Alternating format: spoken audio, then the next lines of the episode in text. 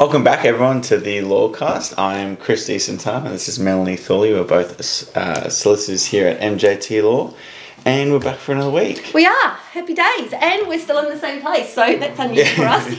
it's not not a weekly thing. We're not on the road or anything. We're not on the road, and we're not doing this remotely, and you know. Well, we have done that as well. Oh my goodness! fair. Yes, both of us have done this remotely. Um, yes, we're in the same place, and we're intending to be here forevermore. If anyone's got any lighting uh, updates for us or anything like that, we can adjust. Be be, kind. Brutal. Be brutal, I reckon. See, we Be went, we be went different ways there. we went very different ways. we did go very different ways. Okay, peeps. Have you got anything today, or shall I start off? Oh, You can start off. I do have something I want to speak about. but Do you? Hit, hit us. Actually, I'm going to go a little bit completely like out of our range of understanding. the other day, I started looking at some other cases, and I was looking at these work health and safety cases. Right. So, Wild. for everyone out there, uh, safety is is a, safety and kind of negligence sort of sits parallel to employment in many ways. It, it often happens in the same context, but a very different kind of law. Yeah, and this is about contributory contributory negligence. And I'm just going to kind of throw out a few cases because because each for those of you who don't know, lawyers read all the time and we get lots of stuff sent to us and we read most of it that's in, in relation to our particular space. But we really never ever ever Hmm. read anything that's not. And that's because there's too much reading to be had for our space, let alone reading for You others. can't learn it all. Anyway, so I, I read these cases the other day. And this is all about uh, work health and safety and contributory negligence. That's a really big term. So what it means is uh, everyone knows what negligence is: doing the wrong thing, kind of stupidly or on purpose. Yeah, you owe a duty of care to someone yeah. and you breach that. And you're duty. just doing something naughty and how much they contribute to the injury. And uh, there's like five cases in this one thing that I received. So this one has the title Scaffolding Contractor Fails to Provide Exclusion Zone and Safe System of Work. Now, this chat, this labour hire truck driver, was awarded $1.35 million. so he, are we talking permanent? Permanent not being able to work. Damages for spinal injury saf- suffered when scaffolding bench fell on him from three stories. Permanently incapacitated. Does it say to what extent? I think I think you can put two and two together. That's spinal and permanent injury, and you. I think you can probably. This is crazy. So, so they hadn't created uh, what they call an exclusion zone. So if something fell, there was no one there to get hurt. Mm. Yeah. Essentially. Yeah. And this chap was there. And he'd come to pick up the scaffolding. And the way the story goes is they've turned up, the scaffolding hasn't been down, because he's turned up as a truck driver to pick up the scaffolding. Mm-hmm. Hasn't Jumped out of the truck? And it's still up there, dude. What's going on? Mm. And he's been asked to help out. So right? Which I'm sure he, I'm sure he loved. he's out there doing something under the scaffolding, and something falls, hurts him. Crazy. And uh, point three five million, dude. do you ever wonder when you see those types of cases? And we and we also get them in employment where someone is basically not able to work for a very long period of time. Does money truly? It's really hard, Does isn't it? money? I mean, I mean, our, our system can't do anything else. I get that. Well, what they're But saying is, can it? Can it? well, what I assume they're doing is going, this guy earned X amount of dollars. He's not going to be able to work for X amount of time, so here is the money. You Hmm. get it all up front. But what does he do with it? It's it's. Do you take it on like people who win lottery? Well, because if you blow it, you can't. They go if you- bankrupt. If it's if it's gone, it's gone. If That's you right. can't, you still can't work. So how does this work? Do, do, do they get it all in one big lump sum? Thanks very much. I'll take the 1.35 million. I'm not going to invest it. I'm going to buy a car. I'm going to buy a boat. I'm going to buy a jet ski, and I'm going to go on a massive holiday. Thanks. I'm I'm I don't profess to be a you know a financial advisor or anything like that, but what I would imagine with most of them would be is to put someone else in charge of the money. Well, you'd want to, wouldn't you? Because you'd actually be too dumb to use it. Mm. I know if someone handed me 1.35 million dollars, we all You might do a little bit of splurging. Oh my goodness, we all do it, right? We buy a lottery ticket and go, ooh, what are we going to do with this money? I'm going to be a bit of a splurger, even though I Hmm. know this money is only to compensate me for the work I won't be able to earn. Mm, it's not for to put you in a better position than you would have been. So, so keep moving forward on this. Yes. Next crazy One case. point one. The, the title is one point one million dollars in damages um, employer totally relied on occupy, occupier's safe system with respect to faulty equipment. A concrete delivery driver suffered a back injury when a faulty slump stand was not tagged out, and he was and. It, so what happened was a fellow employee had witnessed the slump stand slamming down on the platform earlier that day, had reported the matter um, as as required, but nothing actually happened. And they didn't implement a safety system by failing to tag out the slump stand or anything like that, and allowed employees to to just go ahead and use it. And yeah, this guy got a back injury from it. One point one million dollars, dude. Another another big one. Wow. Similar. It would have to be similar kind of permanent injury sort of area. But what's your what's your last one? I can. Yeah, there, look, there's plenty of them, but I was just thinking about this. Worker crushed by rollaway seat sweeps. This is actually one of, I mean, it's This a- one is the. I've read that one as well, and that one is I think the best when it comes to how contributory negligence it's, interplays in all of this because you can imagine that the this the chap who got hit by something standing under a uh, a scaffolding. I mean, he hasn't really contributed to that He didn't do anything to that. Didn't do. Maybe, maybe he ought to have known. I mean, well, he probably ought to have said, dude, this is not my job. You haven't created an, because because when you're on these sites, you know what's right and what's wrong. And, and if he's been a truck driver for twenty years, Yeah. but And it's still, it's a still. Yeah, and we're ta- and remember, peeps, we we are talking about areas of law we know nothing about. This one is this one is the wildest, I think, out of all of them.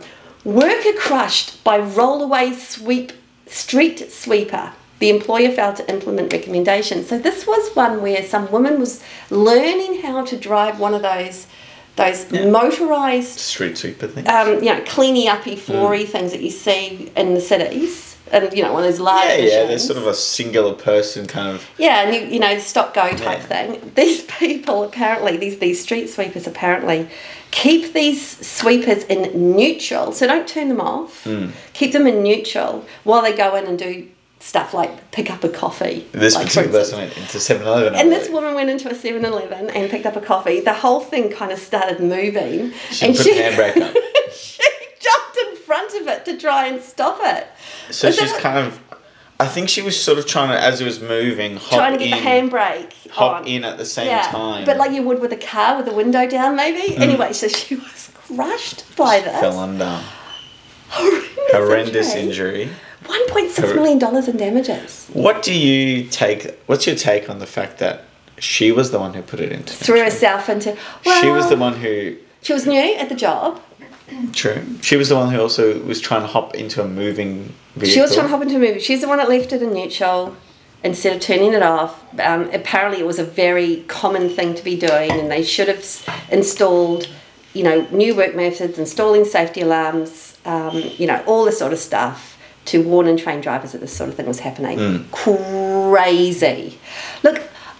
I mean, it's easy to say she should have done something different on the day, but Hmm. she's got this new job. It's running out of control. Of course, she's, She's trying. She's trying her best. yeah, A- she's she's not she's not thinking of am I going to get hurt? She's thinking shit.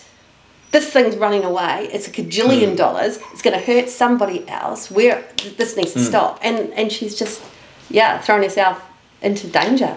But, Crazy. I mean, it, it kind of reminds us a lot about what happens in many safety policies um, that we see all from you know, Yeah. all the time, um, which is, of course, the employer is going to take all you know all possible precautions, and But this one didn't. they didn't, and that's where they fell down. That's where the one point six million dollars Sure. comes from. Um, but in many ways, you know, a lot of policies talk at length about putting your own safety as as a Stop premium, and think about this for having a bit of a seconds. stop and think. What I don't understand though is like when you ride on one of those um, jet skis, personal watercrafts, you Hmm. fall off and you've got this thing around your wrist that pulls it off and the whole thing stops. Hmm. Why, this machine is sophisticated. Why isn't it sophisticated enough that you actually have to like? Well, you're on a you're on a car tread- doesn't do that. Everyone's been on a treadmill before, and we know in the gyms the treadmills have got those little tags that you're meant to put on your body. So if you fall off and choo, go backwards, the No whole one- thing stops. No one wears them. No one wears them. I don't wear them. I'm just. no, I'm happy to admit that. And so that's the last time you're going to that gym. yeah, they, they now know. anyway, Um, so I just wanted to bring up some of these really mad Mm. kind of work health and safety cases, and this this kind of segues into a different area, which um, look, we do we do a fair amount of uh, coming back to employment. We do a fair amount of work in discrimination. Yeah. And I was at a conciliation recently where the conciliator said uh, we were acting for the employee, and the employer was, in our view, had discriminated against our client. And the con- conciliator said to us, employers know very well what their work health and safety requirements are, but they don't know what the discrimination requi- Requirements are. requirements mm. are, or anti-discrimination requirements, as the case may be. And and you just look at this and you go, well, if they can do this, if they could do the sweep sweep seat thing, they don't have the wrist thing or the mm. taggy thing, and they go and and they already know this is dangerous. It stands to reason we've got so much discrimination out there and they just don't understand what the parameters are for that. If you can award someone $1.6 million um, for being injured in this way, it just really surprises me that you cannot, like, discrimination injuries are psychological and are hard to measure, but sometimes they can be just as damaging.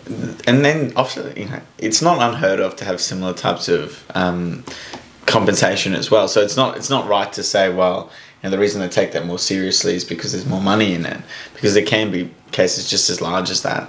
Um,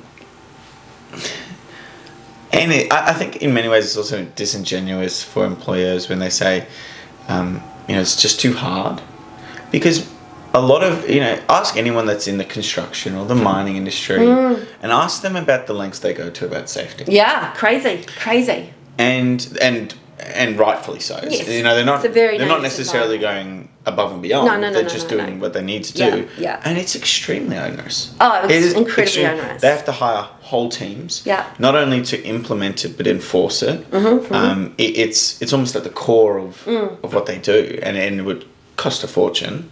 Well, this is really fascinating that you're mentioning the the um, the energy resource Hmm. industry because I'm going to segue from from discrimination to this new concept of um, sexual harassment. Yes. I mean, yes. I'm, it's call, I'm calling it new, but of course it's not new. But it's it, got a it's got legs. it's it's growing. It's got momentum. It's growing in, Mm. in momentum. You can feel it. It does, and we've got some legislation that's been passed out there, and we know that just um, with bullying claims, it needs to happen more than once. And we've discussed this on the podcast before, where uh, um, you can file a sexual harassment claim, and it only needs to happen once. And, Yep. and we're really interested in how that's going to play out in reality. Yeah. because what does that mean for the actual employee? Well, yeah. How does it? If it's all What do you if- order? If it yeah, 'cause if it's only happened once, what do you do next? If it's if it's happened and then it stopped, how do you how do you fix it? Because it's already finished. Hmm. It's it's fixed. yeah, it's kind of from a- from a legal standpoint. I'm not taking an emotional one, but yes, um, the legal standpoint. So I'm just going to segue into the energy resource and. Um, this is kind of really interesting. There's been this Western Australia FIFO industry kind of investigation or reports about um, sexual harassment in the workplace. Yep. And this is kind of really fascinating. So it says here sexual harassment remains rife um, in the Western Australia fly in fly out industry, with women frequently having to endure appalling ranges of behaviour to a um, and to a committee report tabled the state parliament review. So they, they had this report, and this is what they said. And what really interests me is what's come out of this. Um, look, there's there's a bunch of recommendations. Uh, I'm just going to go over this really briefly, Yeah, but sure. you know, ensure there are serious repercussions for any person who seeks sexual favours for advantage, um, including dismissal. And it's like, what? Are they not it- doing that at the moment? just blows know, my mind. If, There, what- there are some. There are some. There are some disciplinary matters where, you know, it's a you can, and then there are others when you have to.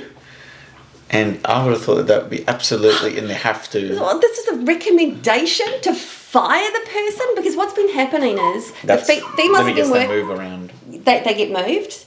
And uh, we know another organisation that did that and got into an awful lot of trouble Yes. over the last couple of decades on that point. Um, so, yeah, it just blows my mind that these, and we're talking about saying to a female worker, I will give you that promotion, I'll give you that really cushy job, I'm going to give you this thing if you give me some type of sexual favour. Mm. and they're in these fly in, fly out environments. So they're in these dongas, Yep. and there's an expectation there's going to be what a prostitution type um, mm. sin- situation, mm. and they're not getting fired. I mean, where do you where do you even begin with that? what the hell? It's a recommendation. So Where it's in the industry. Um, implementing moderate drinking standards for all FIFO accommodation sites. I, I've been to a, I've been to quite a few, and you know, there's either the dry sites or one drink only sites. Moderate drinking standards should be absolutely already in. Just blows my mind that these things aren't in place yet. Improve gender balance and specific focus on site level supervisor and management positions. Yeah, I think that one's a really big one. I think it's a big It's one. the hardest one, But it I is think. So tough because if you've got all the stuff going on, you're not having workers who are female starting at that lower range so they can build up and feel comfortable Hmm. being there. So you've got entire what an entire decade or two of working on this to try and get some semblance of equality later. This is just that's just mad. Because you can't necessarily parachute people into management positions. And establish several internal and external options for reporting sexual harassment and sexual assault incidents for and for obtaining support. It just the, the recommendation seems so obvious. threshold. Yeah, the low threshold. Really low They're threshold. doing this already. And it kind of goes back to what I was talking about before, where, um, you know, we do so much for safety. And when we're looking at those those recommendations, they're not hard. You know, No. maybe the one about trying to get um, Uh, The equality in the workplace. that will be hard. We're there, but the rest, you know, with a with a concerted effort, wouldn't be very difficult. It You know, it's just turning their mind to putting that as a central focus in the same way we would with safety. Absolutely, and they, they've done some more recommendations. That's for the companies themselves, and Mm. then, we're talking about the sites. So, ways of preventing perpetrators of serious sexual harassment from finding re employment at other sites or other companies, such as through industry wide workers register and accredited program. Ooh, now that's starting. to get- Fascinating. that's So- starting to get a little. So, like a like a like a black book. yeah, predator black, predator black book. Fascinating.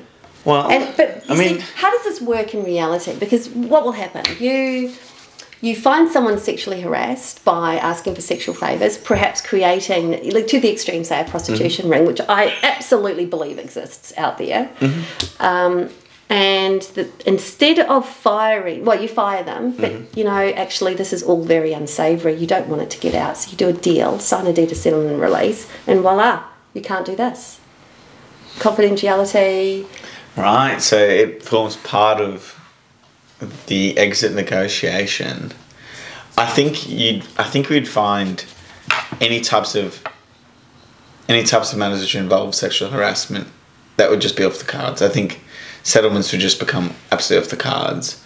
Um, if there is if there is that, but I mean, it might come. It might come as a surprise to many, but that type of black booking or you know official black booking isn't isn't unheard of. No. In fact, lawyers have that. We do. In fact, there was, there was one. There was one that came up yesterday. Yesterday, I got the email about Yeah. it as well. So that we have a do not employ list Mm. uh, as lawyers. So um, as a as a law firm, we have to look at this do not employ list Yep. and make sure that the person who's applying for the job is, isn't prohibited from doing so. and we know, Fascinating. yeah, we know bank, uh, you know, investment banking does the True. same. This it's very Um, true. Finance, uh, I believe doctors do the same. Mm. So this is really fascinating stuff. Um, the other thing they're wanting to uh, implement. Um, so I find that that Mm. first one really interesting. But then we've got this develop acceptable standards for accommodation facilities, including security, lighting, locks, CCTV, and in the public air and public area layout protections. Again, What? low threshold. What a low threshold. Really low threshold. So this is this is kind of going back to um, ah, you. You may you wouldn't have been a solicitor at the time, but there was this massive issue going around in universities. You would have been maybe a university student. I do remember this. yeah, universities becoming quite unsavoury spaces in the evenings Mm. really unsafe. for um, for females who are trying to get from the library to this. Yeah, to yeah, because remember that universities are very much a 24 hour kind yeah, of place. yeah, and they were really dangerous spaces. Mm. And I recall I, I'm a UQ graduate, and we have a real campus Mm. environment, Quite very large. Very large. It's it's got its own postcode campus environment. And there were lots of sort of panic buttons around Yeah. um, that you could press. I have no idea what might happen if you pressed one, but we had security zooming around, and I would hope that if we pressed the panic button, someone would find out and get there pretty quickly. But yeah, they were very unsavoury. So there's lots of CCTV, lots of really like bright lights, um, and there was also this kind of system where you could have a buddy that would take you from your Yeah. um, from your home accommodation or from your car to your to your office space or to your um, to the library just to kind of get you around from A to B to C to D. Um, and it, it's fascinating that they're trying to implement this in a workplace. And I, I actually I couldn't be more, more like in favour. I mean, and and I'm going back and again, but um, you know, people will, will say that the natural thing is, Melanie, that's that's really onerous. It is very onerous. You know, we have to. Someone's going to walk you. You know, who's paying for that? Suck it up, princesses. But it's important to note that the industry that they're in is not a small business industry. No, it's not. It's not. In fact, and they have hundreds of of employees. Hundreds and hundreds. And they're all living on site. So you've got to, and it is a community, and you've got to behave like it is a community. But I was thinking about this, and, you know, yes, all this starts from the top and you have to filter it through, mm. but well, let's take it back to the work health and safety requirement of each person is responsible. Let's mm-hmm. let's get out there and say to some of these guys, will will you be on call to help this female go from her her you know her the the mess hall back to her room? You mm. know, um, are you are you happy to take that role? If you're sitting around and she wants to head back, mm. can you can you walk her? you know, mm. and, and have this kind of collegiate environment, making it more and more unsavoury. I mean, we see advertisements on TV about mates telling mates they shouldn't beat their wives or their girlfriends. We see this about mates telling mates they should, you know, um, hold stand up on and be counted. yeah, I'm a cajillion years old, people, and when I was a kid in New Zealand, there was this advertisement which went, if you think you're seeing double um, and you're thinking to get into trouble, um, take a break.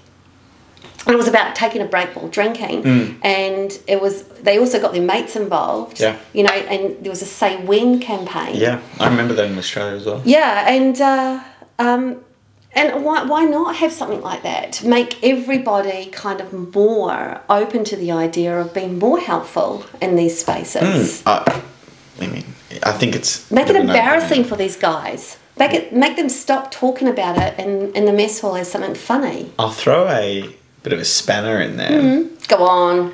What about putting a positive obligation on it? Right, making the boys Let like we if do you with don't stand up, what happens? You, could see put, it. you could probably see put a policy in place because You you're, you're talking very similar to if we see child sexual abuse. We are, as community, are responsible Mm. to actually report that now. Mm-hmm. So you're saying in a workplace, why don't we put a policy in place that says if you see sexual harassment, you are You are to report. you it. are to report it. I like it. And to cooperate in all ways possible. What happens Which means if- you give the, yeah, you, the get, you, you, you, can make it- discipline for for not can, doing you it. You can make it a bit of a community um, outreach type thing and get it out there. Mm. I mean, it's a different way. It's a far more. I'm not going to say negative, but more heavy-handed approach. What but will what it will show though, I think, if you say you did that, Mm-hmm. it's gonna it's gonna put a lot of light on all those people out there who just do it, not do the good thing, but do the bad thing. what do you mean? Well, if you've got a policy out there that says you have to do this, there'll be a posse of peeps Mm-hmm. who think that that's completely stupid, completely onerous.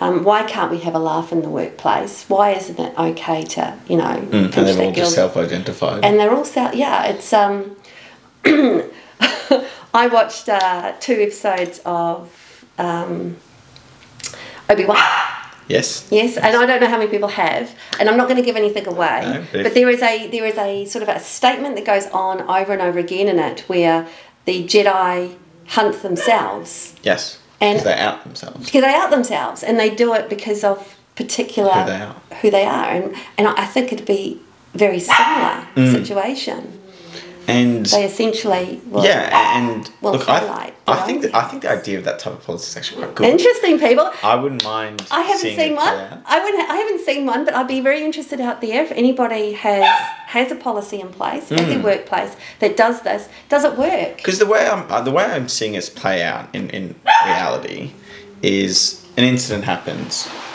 turns out that that lot of people saw it. For example, at a function, a work function, no one said anything about it, and it went on for a while. Not only is the perpetrator going to get in trouble, but the three other people that saw it had probably had a discussion about what, what they're going to do about it and chose not to, to speak up. They get into trouble.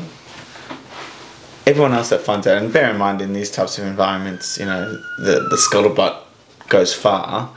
Um, you'll quickly find a situation where, you know, people ha- are naturally self-interested. They'll see it. They don't want to get fired. No. They don't want to get fired. They don't. Why would I want to get fired for the actions of someone else? Yeah. Bring it Um, up. And I'm going to bring it up, and I absolutely think it's going to be lawful and reasonable. I think I think if challenged, it'd be more than It's fascinating that this is the sort of like these guys aren't getting it's sex, serious sexual har- just blows my mind that you can keep your job. Anyway, just just I'm going to segue right out of this and go to something completely different because for some mad reason. COVID vaccinations have come up again in the Ah, workplace. still- I just don't understand how this is still a thing. But there was a case, um, and this has highlighted how many of them there are right now. And and I haven't seen any of them win. So and these ones certainly didn't. But there was a there was a chap that was fired, and this is not for a COVID reason. And he asked the ALEA to help him, and mm-hmm. the ALEA, and I had to look this up um, is the Australian Licensed Aircraft Engineer Association to help him, and he was just so stressed and it was so thing. He just gave it all to this to this association. So they're, I guess, like a quasi union. Yep. And uh, apparently, they were so inundated with COVID complaints that they couldn't help him and filed 40 days late for his unfair dismissal. wow. Crazy. Wow, that is- so inundated with COVID. And the commissioner said the it was representational error. Um, and he accepted that it was because of the volume of COVID complaints. Did they put any? Uh, did they put any evidence as to actually what that looks like? Like, is it one where they've got each solicitor's got? 50,000 case, I don't know, 5,000 case, I have no idea. Um, the poor the poor sod didn't get another time application over the line, unfortunately. Right. But it just shows, um, and there, there's a couple more COVID cases in here um, that are still happening. None of them are winning. It just blows my mind that a organisation that's designed to assist the employee couldn't file this application on time because There's just so many. so many COVID claims at the moment. Crazy. Just, just think what it must be like to be in the commission. Wow. Because you still have to hear it. All right. Yes, I we think better that's we better everything- call it for the day. I think I think that's everything for for this week. It is. Um, and we'll be uh, seeing you in a couple of weeks. In a couple of weeks. Thank you everyone for watching the Lawcast, and uh, yes, stay safe. See ya.